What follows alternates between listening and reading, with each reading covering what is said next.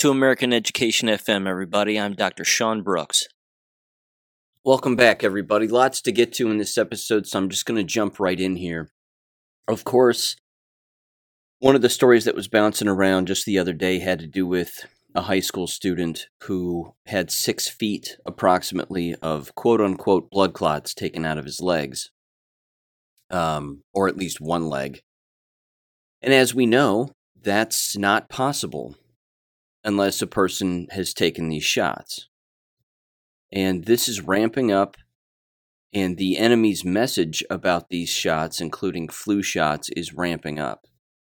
Again, people still don't understand that it's the shots that are responsible for this, that teenagers don't get blood clots. And of course, it's a different dimension deeper than that, that these are not blood clots. These are self assembling nanoparticles made up of metal that are creating something within the bodies of the people who took these jabs that replicate blood clots, but they are not blood clots. So I wanted to mention that one right off the top here. And again, without reading through it, because it doesn't really require reading into it much deeper than what I just said. But there are a variety of firsthand accounts here of what's going on and how sick a number of people are getting. This first post I want to read here, and this again comes from our Louisiana educator who has been a guest on this show, anonymously, of course. And they shot me a text message the other day, and I asked them if I could read it on the show, and they said, absolutely, go for it. Because again, this is the kind of on the ground information that uh, is remarkably valuable. And we need to share this kind of information.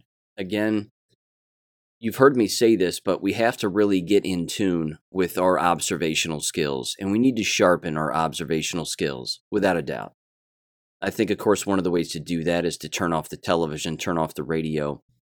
But if you're leaving those on for some reason, again, listen to the commercials, pay attention to what they're pushing and the kinds of messages that they're trying to get out to people, because again, um, the, the enemy isn't quitting. And this is having a direct impact on the individuals that people work with and within the actual work environment themselves. And it's those kinds of firsthand accounts that I find fascinating because that's where the proof is. So they said the following. They said, quote, a bit of an update for you. Our pupil appraisal evaluation team is currently down six members. Just real quick, just to interject here before I keep going with this. They work inside of an office where they again evaluate student needs and, and things of that nature within one school district in Louisiana. So again, we're talking about a district, an office within a district office. So I'll start that over. It says, a bit of an update for you. Our pupil appraisal evaluation team is currently down six members. Three have retired, and three have just resigned to do other things so we are extremely short handed. There's an overload of regular education students needing evaluations due to a host of new academic needs. And that's not counting all of the three to five year old children who are coming for evaluations because of speech language delays and sensory issues. Since lockdowns and masking, our numbers for this age group with these needs have doubled. In addition to all of that, we have another team member, coworker, who is out on extended sick, sick leave. Now, this is really sad and scary. About three weeks ago, she went in for a routine gallbladder surgery, which initially went well. She wasn't home for 24 hours when suddenly she was back in the hospital with stomach issues and some type of infection, sending her back into surgery. Today, I've learned that she now has shingles and that it's really bad around her eye and face. I know for a fact that she was jabbed, and I'd bet she was more than likely boosted, quote unquote. They said, This breaks my heart. I went to college with this woman. She's so smart and brilliant with what she's done. Her husband had a heart attack prior to COVID.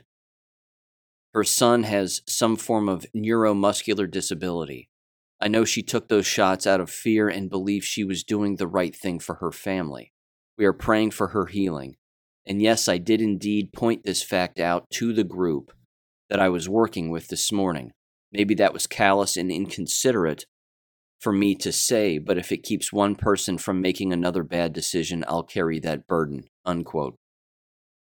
I don't think there's anything wrong with being able to make the connections and then sharing those connection makings, so to speak, with the people around you.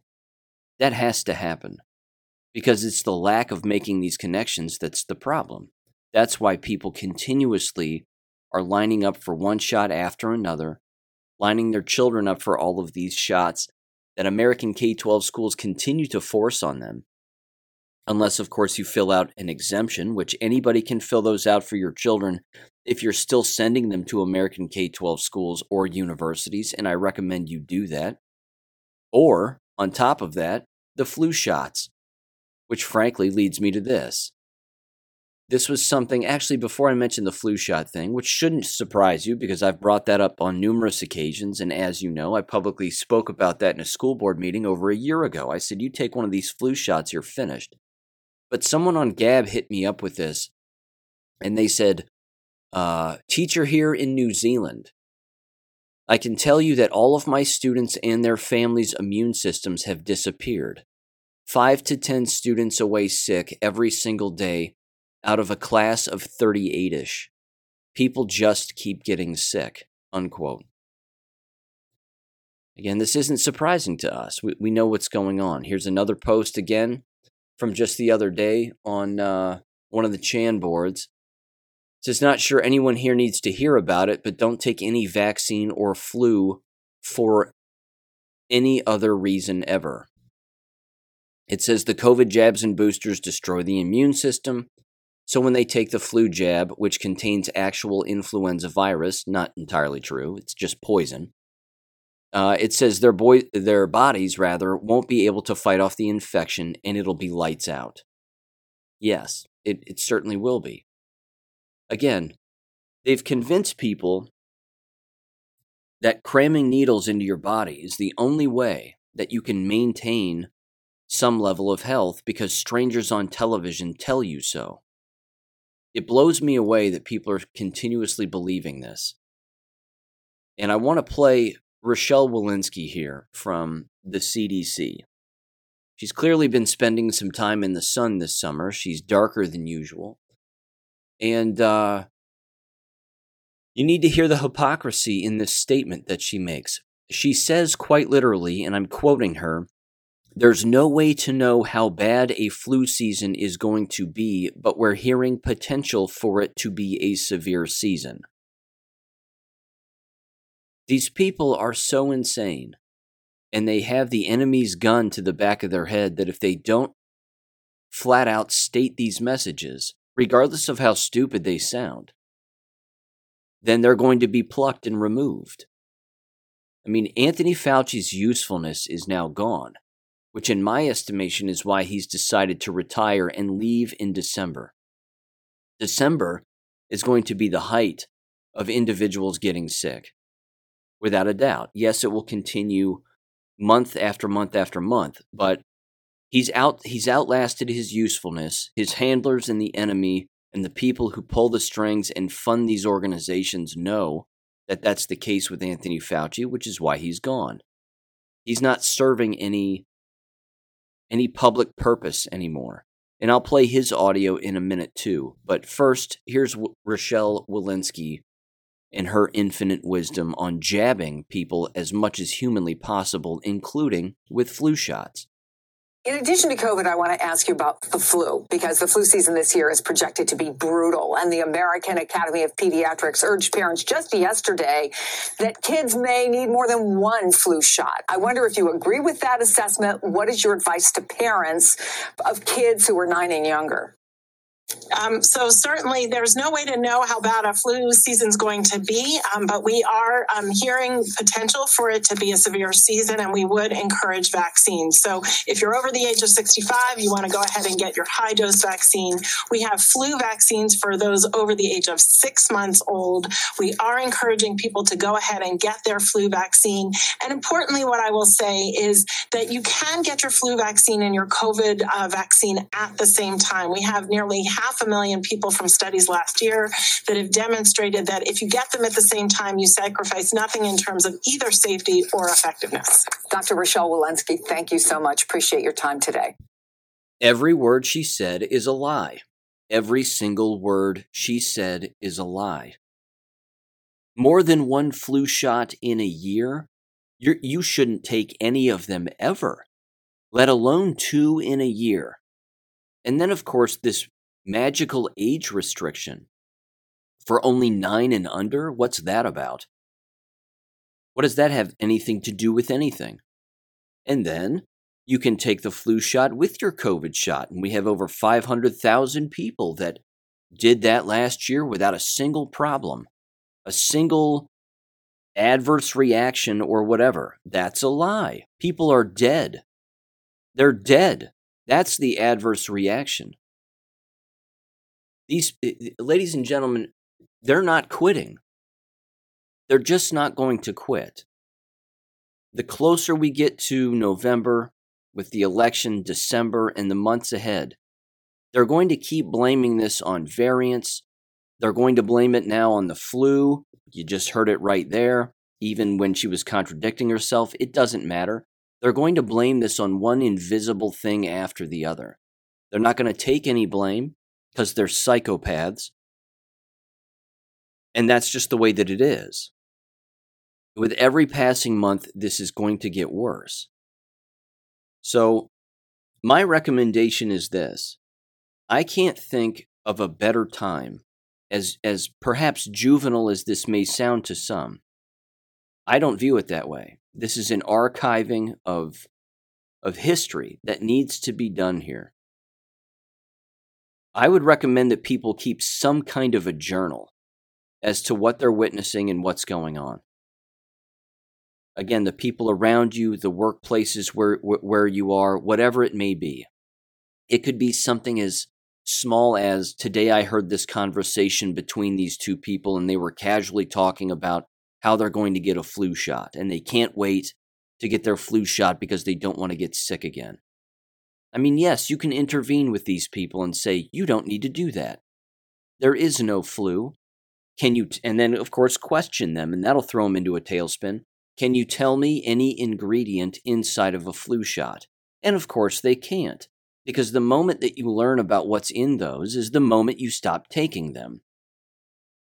Loaded with carcinogens, endless metals, and they don't belong in your body. And it doesn't prevent anything.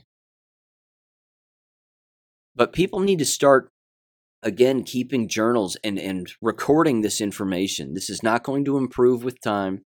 This will get worse. It would become more blatant. It'll become way more obvious. And in a tight quarter, like a workplace environment of some kind, again, cubicles or a, a you know a department building inside of a K 12 school district, whatever it may be, you're going to start seeing and hearing the ill effects associated with everything that's going on. So I would encourage again people to just write this down. Doesn't matter how small it is, doesn't matter how brief the comment or the observation. Retrain the mind into recognizing these patterns and retrain the mind into exercising your powers, your innate ability to observe and listen and watch and then connect the dots because so many people are not doing this. It's just going to uh, it's just going to become more obvious is the whole point. So I put this video on my war video the other day, and again, here's Anthony Fauci in his infinite wisdom, basically saying the exact same insane things that Rochelle Walensky was saying. It is becoming increasingly clear that looking forward with the COVID 19 pandemic, in the absence of a dramatically different variant, we likely are moving towards a path with a vaccination cadence similar to that of the annual influenza vaccine, with annual updated COVID 19 shots matched to the currently circulating strains for most of the population. What's painfully obvious is that Anthony Fauci is reading something. He's been given something to read. No way he wrote this. Someone handed this to him, emailed this to him, something. And they said, You're going to read this. Because again, That's insane. Now, were they black hats that wrote this? Was it white hats who wrote it? Uh, you know, who wrote this? I have no idea. I really have no idea. But he's suggesting a COVID shot every year. People will do this. They won't be alive long enough to do it, but they will do it. Because now they're trying to again normalize this and this mRNA DNA snapping poison into the exact same thing that the flu shot is, which is its own poison by itself. You know, you've heard me comment in the past about how unprecedented not only all of this is, which goes without saying because it's a kill program, but how back in the beginning of 2021, they were saying, well, you need to wait at least six plus weeks or even months before you receive your second shot from your first shot, that there needs to be a length of time in between those two. That was done to basically see if you would die or not between the first shot and the second shot, which we know many people did. And continue, and that continues to be the case. But for the first time ever, then, they scrapped all of that without saying why. And in the beginning of the school year of 2021, the colleges and universities all over the United States said you need to have at least your first shot by October and then your second shot by November, less than four weeks later. So, again, what was this length of time in between shot business? What was all of that about? As I just said, it was basically designed to see who would live and who would die between that time and then someone would record it or, you know, whatever. But now, they not only want you to take a COVID shot and a flu shot at the same time, and that's not going to be a bad thing, but they want you to take a COVID shot every single year along with flu shots. How more obvious can this possibly get? I just, honest, honestly, th- this right here again is the collapse of not just, again, lines of work, but civilization, period. And I'm, again, that's not even an, an alarmist take anymore. It's painfully obvious now. It has to be. How on earth can you have people do what they're suggesting and telling people to do and expect to survive? How on earth can that happen? It can't. Now, going back to the K 12 education apparatus for a minute, which I'm going to continue to, to bring up here, of course, and discuss, but this particular element with these shots associated with it is going to show a decline in teacher attendance, student attendance, administrative attendance, employee attendance these people will not be able to show up to work. They just won't. Which then begs the question what are the excuses that they're going to use in order to close their schools because they don't have enough teachers? And as you've heard me saying, we've been over this numerous occasions, they don't have the substitutes to replace these people.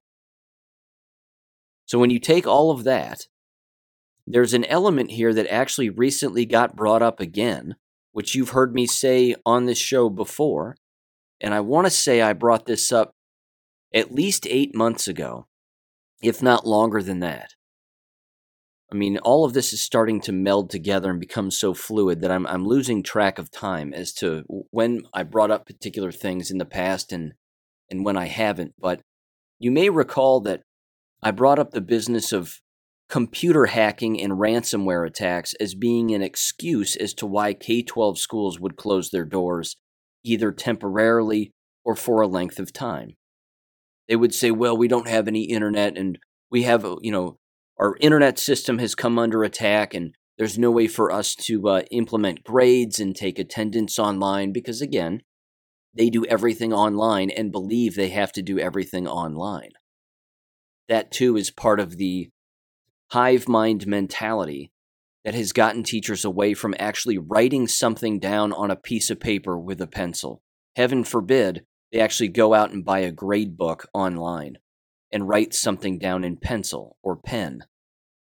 Same thing is true with any kind of a lesson that they, you know, deliver in, in a classroom.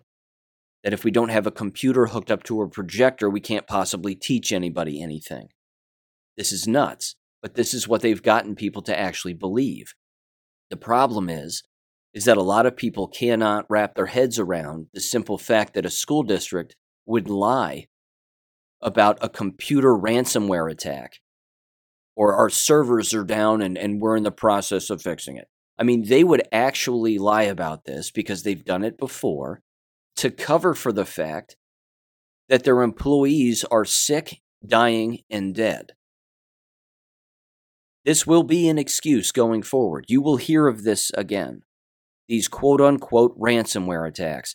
I'm not saying that they don't happen, but most ransomware people, or again, blackmailers and the hackers and, and the entire apparatus, most of them aren't concerned with American K 12 schools. They're really not hacking these people and saying, or even threatening to hack, which of course is what ransomware is. We're going to hack you unless you pay us X amount of money. This doesn't this doesn't typically happen in, in American K 12 school districts. Ransomware attackers know that they're not equipped, school districts aren't equipped to pay, let alone fix the problem. If they were really to drop some massive virus on an entire system. I'm not saying it hasn't happened, I'm just saying that the likelihood of it happening is slim.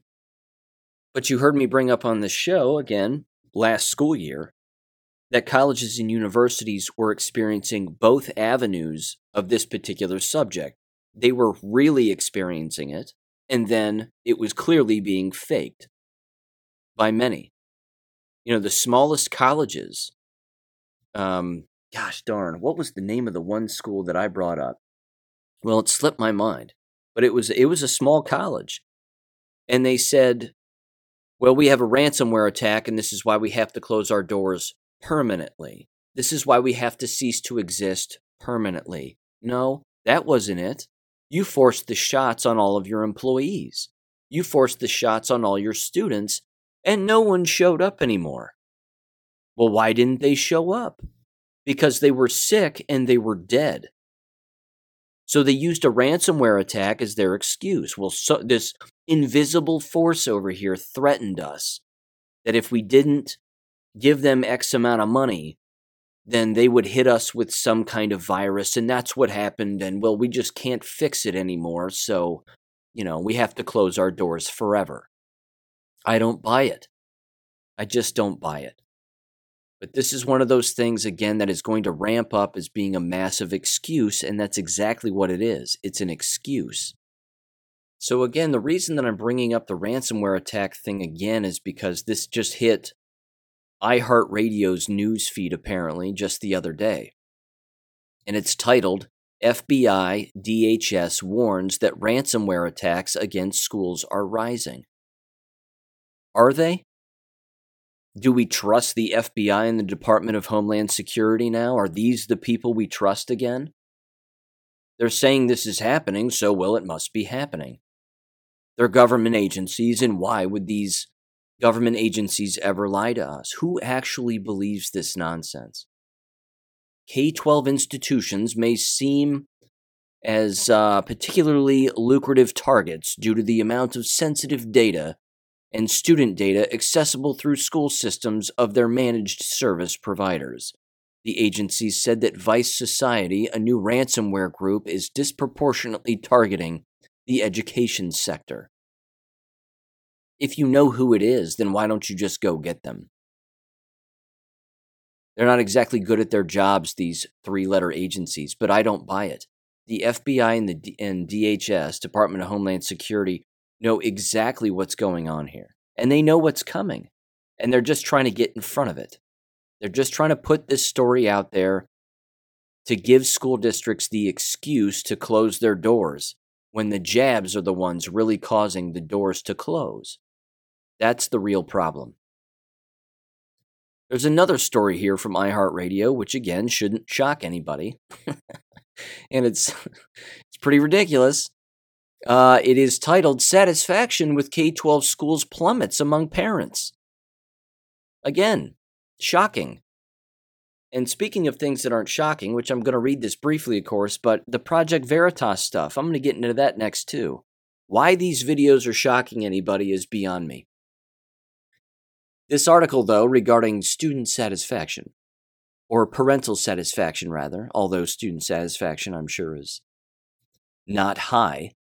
It continues here and it says a new survey from Gallup shows that American satisfaction with public schools is declining said Captain Obvious.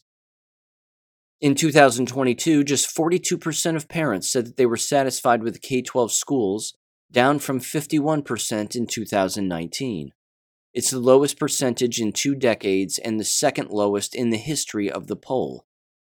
This shows that while about 4 in 10 Americans are broadly satisfied with public education, just 9% are completely satisfied. Meanwhile, 23% are completely dissatisfied, and 32% are somewhat dissatisfied. This means that more than twice as many Americans are completely dissatisfied as completely satisfied. Confused?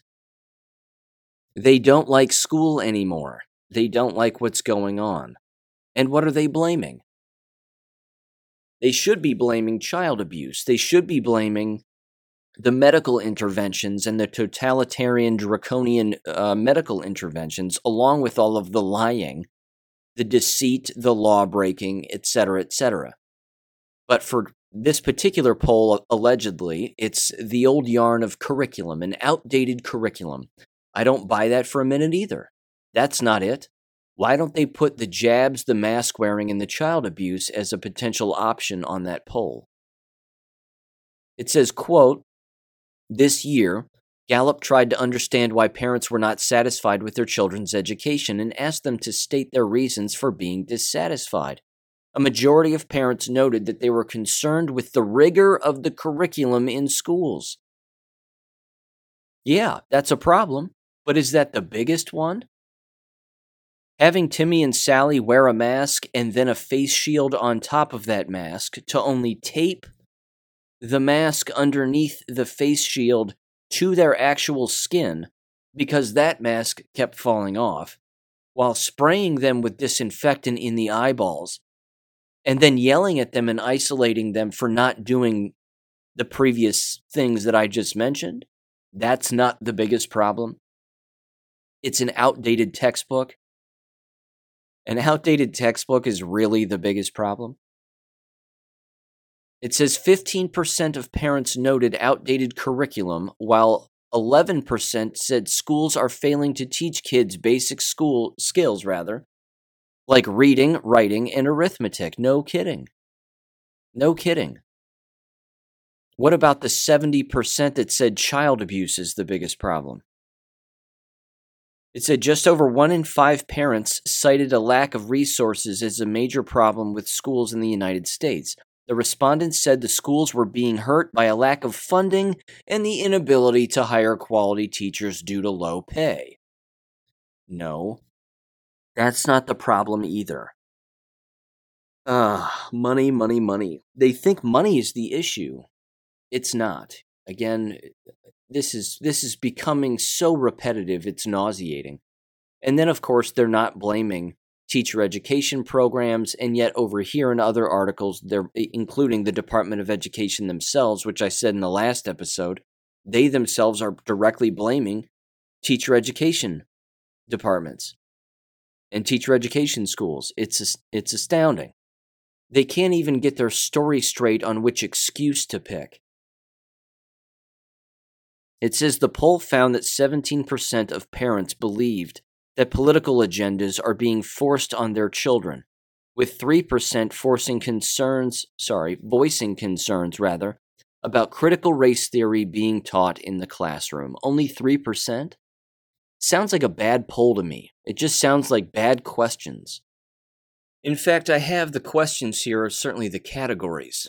Um, the reasons, as it were, for Americans' dissatisfaction with K 12 education in the United States from Gallup themselves. There are different categories here, and it has them listed this way. The first category is curriculum educational approach. The second category is lack of resources. The next category is political concerns. The next one is school climate. And the next one is other, which includes response to COVID situation, homeschooling, lack of teaching, all wrapped into one. Now, those should all be separate. It says need for involvement, input from parents, too much government interference, and other. Don't even know what other means.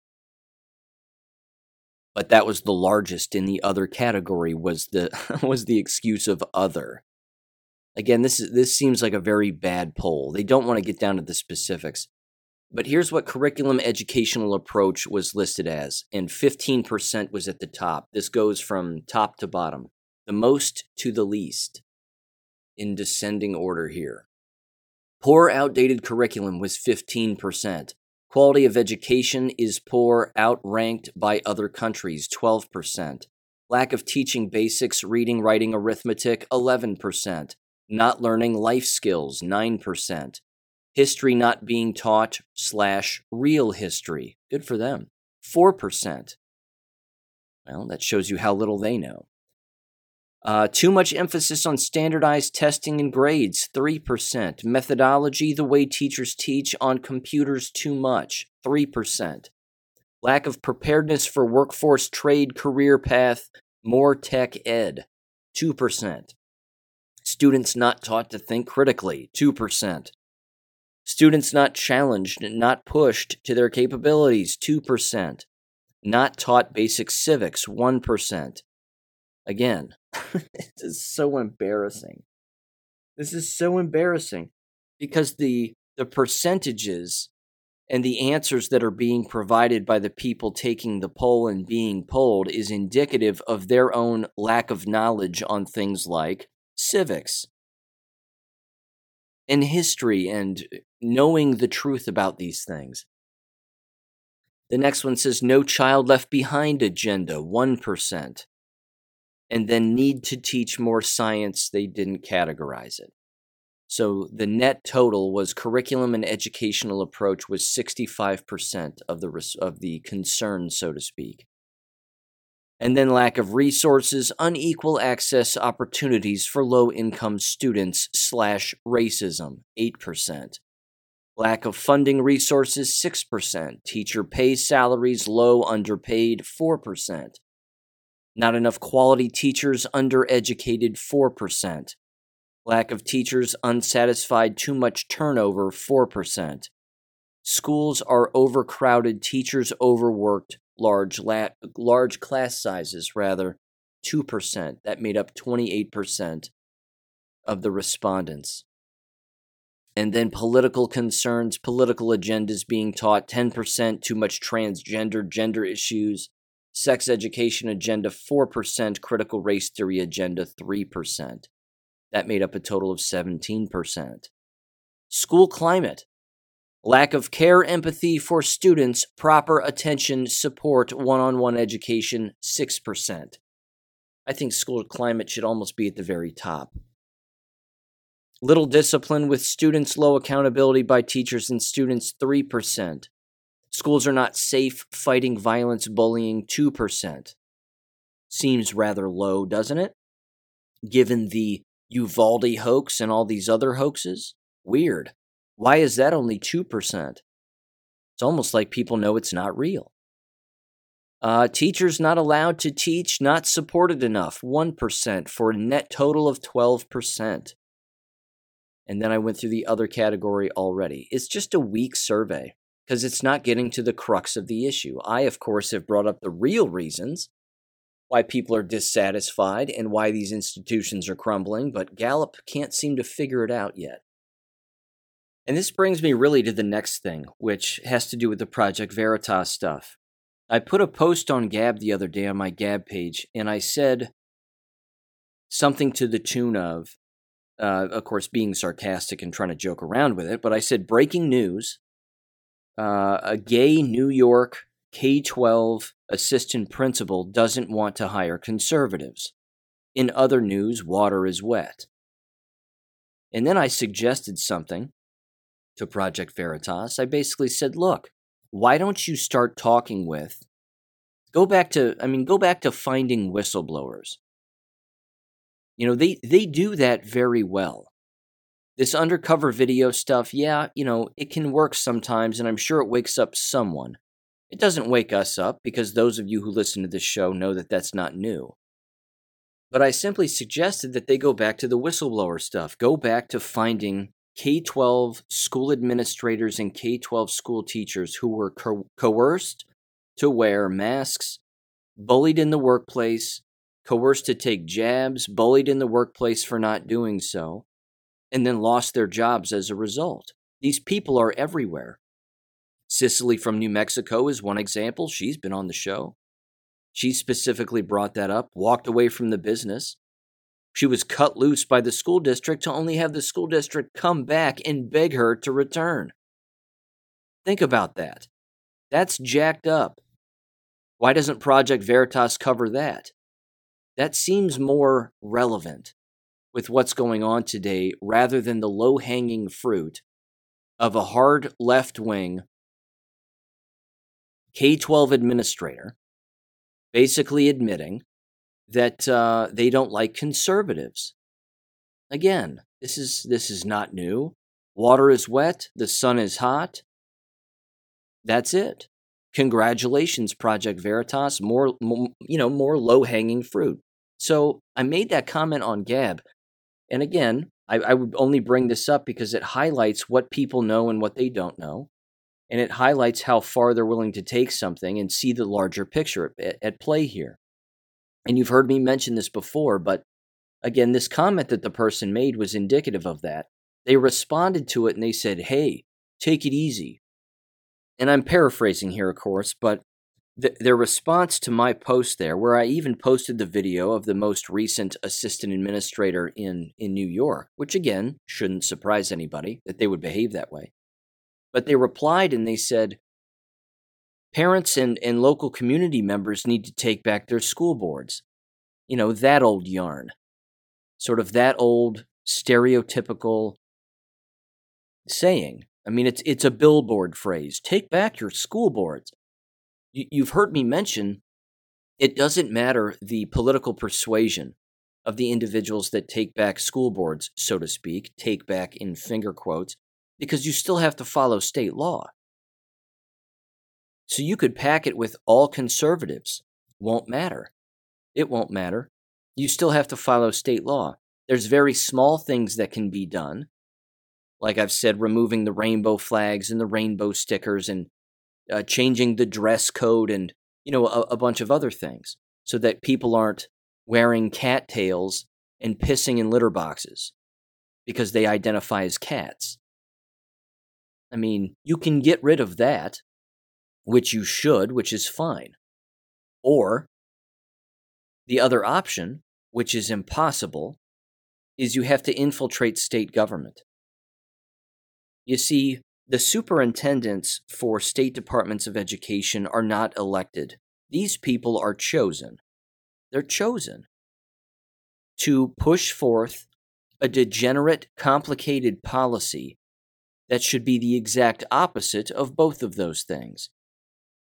So, infiltrating state government is impossible. I reminded this person of that. And they said, well, then, you know, whatever. Well, homeschooling's too expensive. And I said, no, it isn't. It's not. The entire K 12 apparatus was designed to eliminate homeschooling, to get people into the government machine and then trick the families and the parents and the individuals into believing that they need the machine and that there's no way that they could possibly raise a child to be literate on their own without government inter- intervention and then have that child teach themselves. Again, you've heard me mention Abeka.com constantly. Abeka.com is in the $900 range to $1,000 range for even online video instruction from from teachers. That's it. 900 to $1000 a year. People can afford that if they change what they're currently buying and the money that they're maybe wasting on this, that, or the other, and they simply redirect it toward their child and the safety and health and well being and education of their child. So it's too expensive. That's an excuse. That's just a low ball, uh, lack of intellect excuse that a person, you know, that a person would use. That's not true. That's just not true.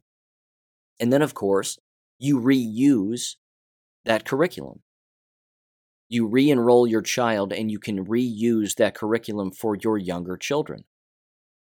So, great.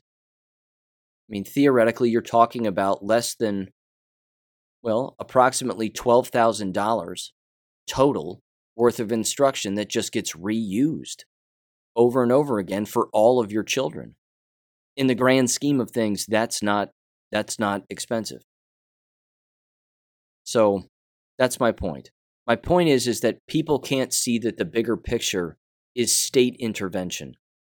You have to infiltrate state government as an elected official, and then everybody with the exact same mind frame of completely destroying the education apparatus and redoing it, not based on the old model, but based really on a homeschooling model. That requires changing state law. That also requires, of course, having a governor in place to sign off on the elimination of laws and the rebuilding of very simple laws that uncomplicate the entire issue. Does anybody think that's really going to happen? It's laughable. It's laughable. That isn't going to happen. If everybody's on the ladder of government climbing up the side of the wall of education, the only way that you save yourself and your family and future generations, i.e., your children, is to step off of the ladder, kick the ladder over, and walk away. You don't even have to kick the ladder over. Let the other goons just conti- you know consistently walk up and down it all they want. And I'm not saying that there aren't good private schools out there. I know that there are. But the public apparatus is shot. It's completely shot. So you have to step away from that and then just walk away in the other direction. That's it. Because no one listening to this show is going to be a governor of their state. We are not going to be elected officials at the state level and rewrite these laws and eliminate these laws in some state level legislature where everybody's going to know exactly what we know. That's impossible. And you can't fix that as a school board member. It's impossible, too. So that's the point. But unfortunately, people are still of that wavelength where you know where they just believe that that is uh, that's the way to fix all of these issues that that plague American K twelve education. It is not. It just isn't. And that's not a defeatist approach. That needs to be mentioned you know, maybe the tone of my voice sounds like it's defeatist. It isn't. It's a good thing. We, you know, I'm not going to speak for you, but me personally, I don't like elected officials. I don't like any politician. I don't care who they are. It takes a, a very specific mind frame and wavelength. I'd even go so far as to say a lack of education about government itself to even want to run for office. That's why we see individuals who are either parents or not parents running for school board who have never been in the education business at all on one end. And then on the other, you have individuals that have been in the business, but they tend to be hard, hard left. So you have individuals, again, on one end that are driving the degenerate programs within these school districts. And on the other, they believe that because they're a parent of a child within the system that they're going to fix the system because they're a caring parent. That's not the way that it works. Again, it sounds nice. It's a nice motive, but it's not realistic. That's that's just not going to fix the issue. And like I said, no, but nobody here is going to be a governor of a state. So so the point is is that it isn't defeatist to bring up what's real because what's real is leaving the government apparatus that is K 12 education. That's the solution.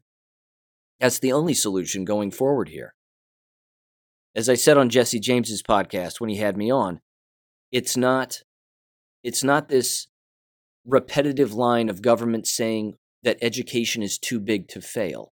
That just means they're going to keep throwing money at it because they don't want it to fail. But the fact is is that education is too big and it is failing.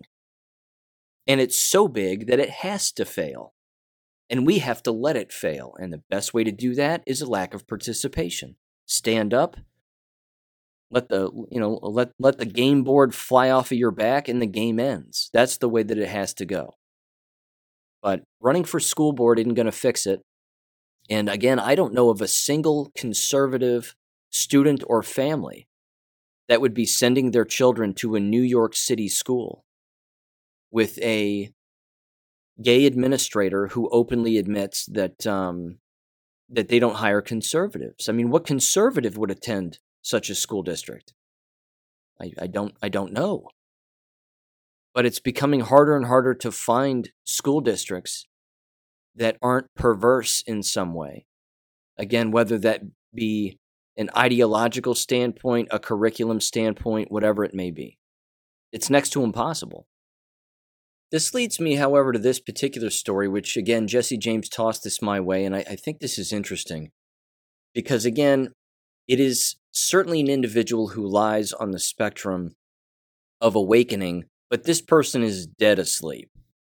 And this is a former, this comes from the Huffington Post, which should tell you about all you need to know as to the political persuasion of this particular teacher. But they've decided to leave the business after 11 years, and then they write one of these long letters, allegedly, talking about why they're leaving. It's titled the following It says, After teaching for 11 years, I quit my job.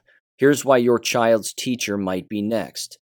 Quote, The broken system is breaking teachers faster than they can be replaced. This world has eroded my love of teaching beyond repair. Here's this particular teacher's uh, solution to fixing this problem that is American K 12 education. And this is by Katie Nemchek, if I'm saying that right. Probably not, but that's the name of the, of the school teacher. Apparently, they have two young children. They've included a picture of them in this article. Uh, and one of them is wearing a mask, an N95 mask. And when I say children, I'm talking about toddlers. These are these are kids that are two and a half and younger. And the caption under the picture says, again, this should tell you all you need to know about this person, but it says the author's kids during the 2021 2022 school year before they were eligible to get vaccinated. So, this outgoing teacher slash mom slash parent has probably jabbed both of her kids. It's a long letter. It's a long article. I'm not going to read it, but one of their solutions is this. They actually say this toward the end. They claim that the solution to American K 12 education is more parental involvement and more civilian and town involvement. I'm sorry, I disagree with that. That is not that's not the solution. You can't fix this. You can't fix this problem whatsoever. I'm going to uh, here's their here's their credentials if you're curious. They say that they are a freelance writer and former teacher who lives in the Twin Cities with her husband and two children. She has a bachelor's in English from Wake Forest University and a master's of education from Teachers College Columbia University. So again, that should tell you all that you need to know about their political persuasions. But even the left is getting tired with what's going on. Even the left is walking away. And this person is most assuredly a leftist. But even so, you know, it's a lot of the same old stuff. And what it, what what is evident again by the picture that they even included of their own children wearing the masks and well they wore masks until we could get them injected and they won't be alive long but I don't know that. Uh, you know, they they blame all of a lot of the superficial stuff. They blame a lack of involvement from parents. They blame professional development, which is all true. I mean, all of this is real, but they're not blaming the child abuse. They're not blaming the government intervention from individuals who know nothing about education because they don't understand the larger scheme. And the larger scheme is, again, to make everybody as radical and perverse as they are. That's the real scheme here. So it's interesting that even leftists are leaving, but they're they're still blaming all of the wrong things, which is still sad. So there's that. Okay. Couple of things here that are jab related. I have two very quick peer reviewed articles because, again, this is fortunately now being studied. The autoimmune disease, or AIDS, as it were, in relation to those that receive the COVID shots. Uh, two peer reviewed articles here one from the journal titled Vaccine, and then I have another that is very recent that will be published in October from the Journal of Autoimmunity. Again, you can't make this up. They're openly stating now that these shots wipe out people's immune systems permanently. Uh, with that said, however, before I get into them, given the fact that we're a week into September here, just over a week, keep in mind that at the beginning of every month, the Pfizer documents continue to be released. Here's the problem. And if somebody has a solution to this, please email me because I'd, I'd like to be able to read these documents again. They used to release the documents in PDF form. Now they aren't. They're releasing them in some other form that I cannot read on my computer. If there's a particular uh, application that I have to download in order to read it, I'd be willing to do that. But I'm interested in taking a look at these documents. I'm certain that they are thick documents, and there's lots of information in them and multiple pages, if not thousands and thousands of pages long. But I'd still like to read them, and frankly, I haven't been able to because, again, they stopped releasing them in PDF format.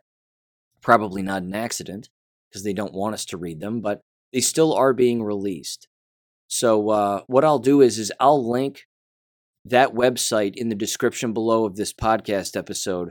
And if anybody wants to get on there and see what I'm talking about, again, these files that are available for download are just not in PDF form. I don't even know what form they're in, but uh, I can't read them. So yeah, until I figure out how to crack crack them open, then uh, unfortunately I can't reference them. But I can reference these. So here's this first one, and this was from last month, again from the Journal of Vaccine, just titled Vaccine.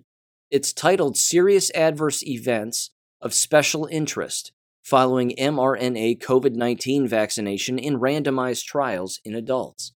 Here's the abstract Introduction in 2020, prior to COVID 19 vaccine rollout, the Brighton collaboration created a priority list endorsed by the World Health Organization of potential adverse events relevant to the COVID 19 vaccines. We adopted the Brighton Collaboration List to evaluate serious adverse events of special interest observed in mRNA COVID 19 vaccine trials. It says the following methods. Secondary analysis of serious adverse events reported in the placebo controlled Phase 3 randomized clinical trials of Pfizer and Moderna mRNA COVID 19 vaccines in adults, focusing analysis on Brighton collaboration adverse events of special interest. A uh, whole lot of numbers, whole lot of percentages here. Let me get down to something else. Okay, discussion. And again, this is where it gets very vague. And uh, I would say nefariously so. It says the excess risk of serious adverse events found in our study point to the need for formal harm benefit analysis, particularly those that are stratified according to risk of serious COVID 19 outcomes. These analyses will require public release of participant level data sets. So again, what they're saying is is that they're killing people. We know that this is the case. We know that there are numerous adverse events related to this, and that these need to be released in order to be studied more. It's a nice blanket statement of saying it's killing people. Talk about it a little bit more. This next article, however, is a little more direct. And again, this is going to be published in October. this coming October in the Journal of Autoimmunity. It's titled the following COVID 19 mRNA vaccine BNT162b2 induces autoantibodies against type 1 interferons in a healthy woman. The highlights of this particular study are as follows quote, COVID 19 infection is associated with a wide range of clinical manifestations, including autoimmune features and autoantibody production in a small subset of patients. Well, I'd say it's worse than a small subset. It continues, it says in the case report, plasma levels of IgG neutralizing autoantibodies against type 1 interferons were increased, specifically among the 103 autoantibodies tested following the second shot of COVID 19 vaccine, BNT162b2, compared to pre vaccination and further increased following the third shot of BNT162b2. Translation The more you take, the less of an immune system you have.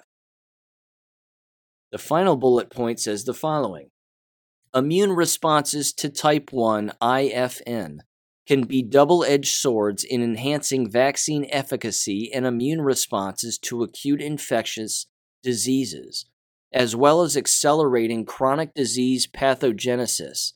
Example chronic viral infections and autoimmune diseases. This case highlights the BNT162b2 induced neutralizing anti type 1 interferon autoantibody production, which may affect immune functions in a small subset of general population in patients with some chronic diseases. No, no. Again, these, you know, bless their hearts, these psychos that, that write these stories. They always, as you've heard me say, they always conclude with, well, it's some people that are getting ill, and it's some subsets of individuals that are receiving these ill effects or adverse reactions. And well, some people are having their immune systems decline, if not be completely wiped out. It's some people. No, it's not some. It's everybody who took these shots. That's what's happening. I mean, that's it. That's what's happening but they can't say that or else it won't get published. They can't reach a hard conclusion that says something like, don't do this, don't take these. If it's wiping out the immune systems of people, we don't recommend taking this.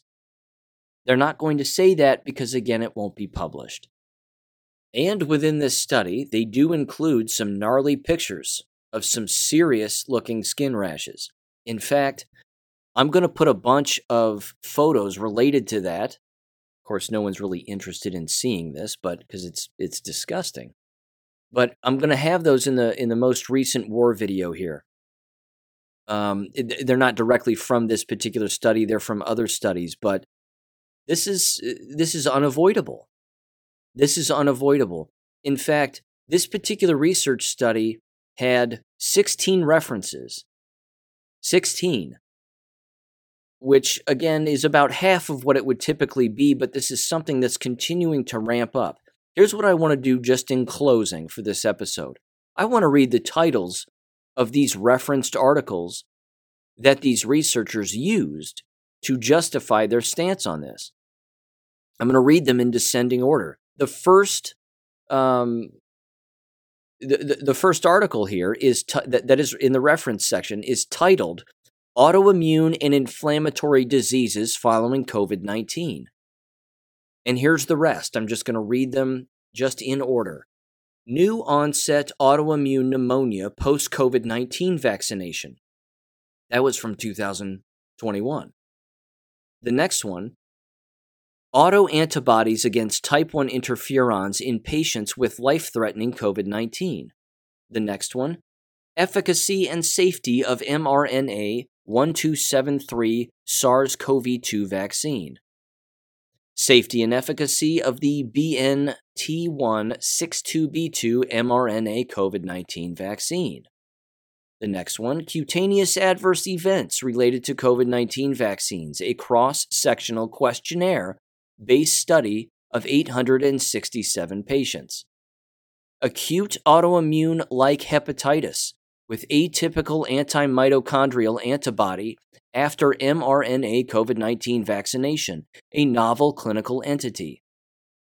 Reactivation of IgA vasculitis after COVID 19 vaccination. Flare of rheumatoid arthritis after COVID 19 vaccination.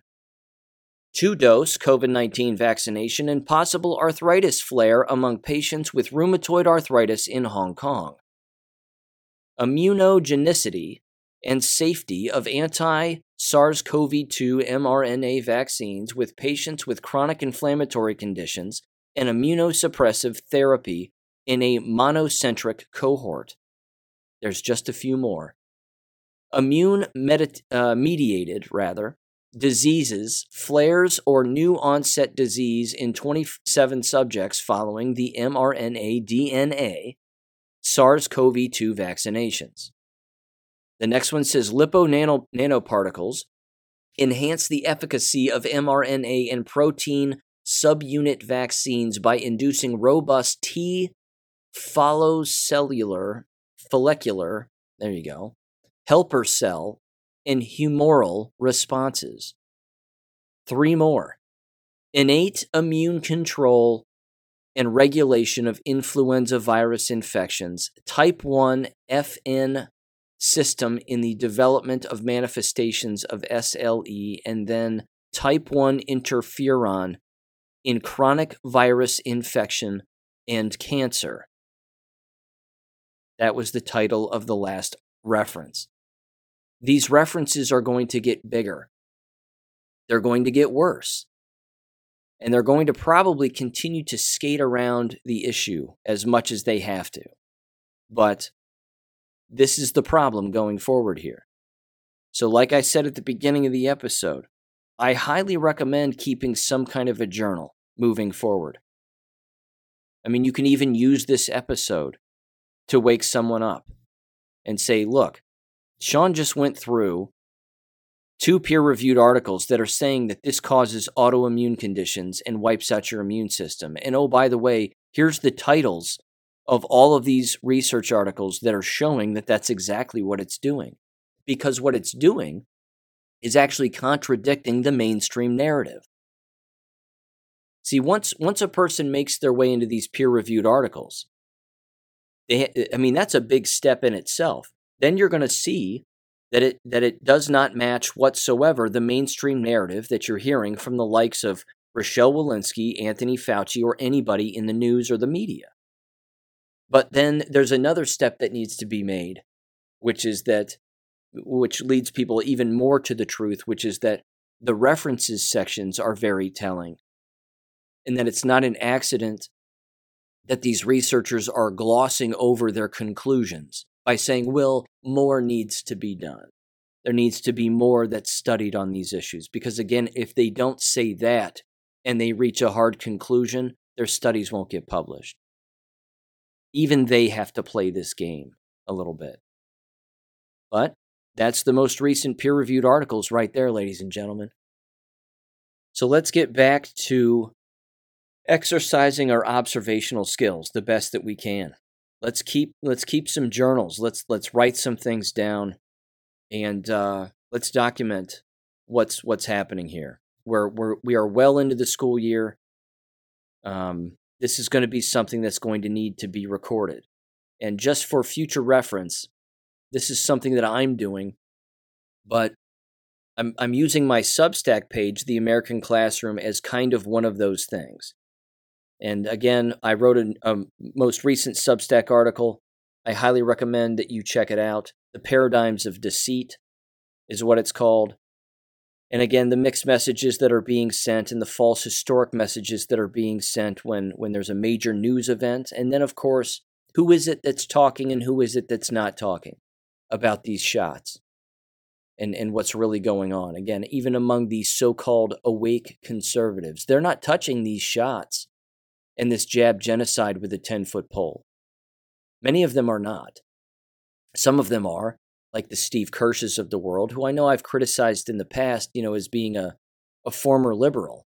But now all of a sudden, you know, he, he took the shots, he regrets it, and now he's researching this at length and bringing up a lot of valuable information. So, um, I, am I'm, I'm taking back my criticism of, of him. He's doing very valuable work, and I would recommend checking out his Substack page also, because again, he's been censored and was on Fox News once and won't be invited back. I'm I'm sure, but I'm taking my Substack articles, and ultimately, what I'm going to do is just compile a book and just throw them all into some kind of a book because again i want people to be able to have something in their hands at next to zero cost uh, for our for archiving purposes because I can't trust the internet in the long term necessarily, and I can't necessarily trust Substack in the long term either.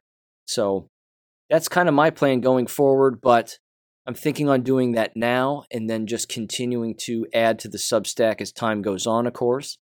Those articles won't go away, but ultimately having some kind of a book in hand that sort of relives what it is that we were experiencing throughout 2021 and uh, and 2022 and, and the years going forward.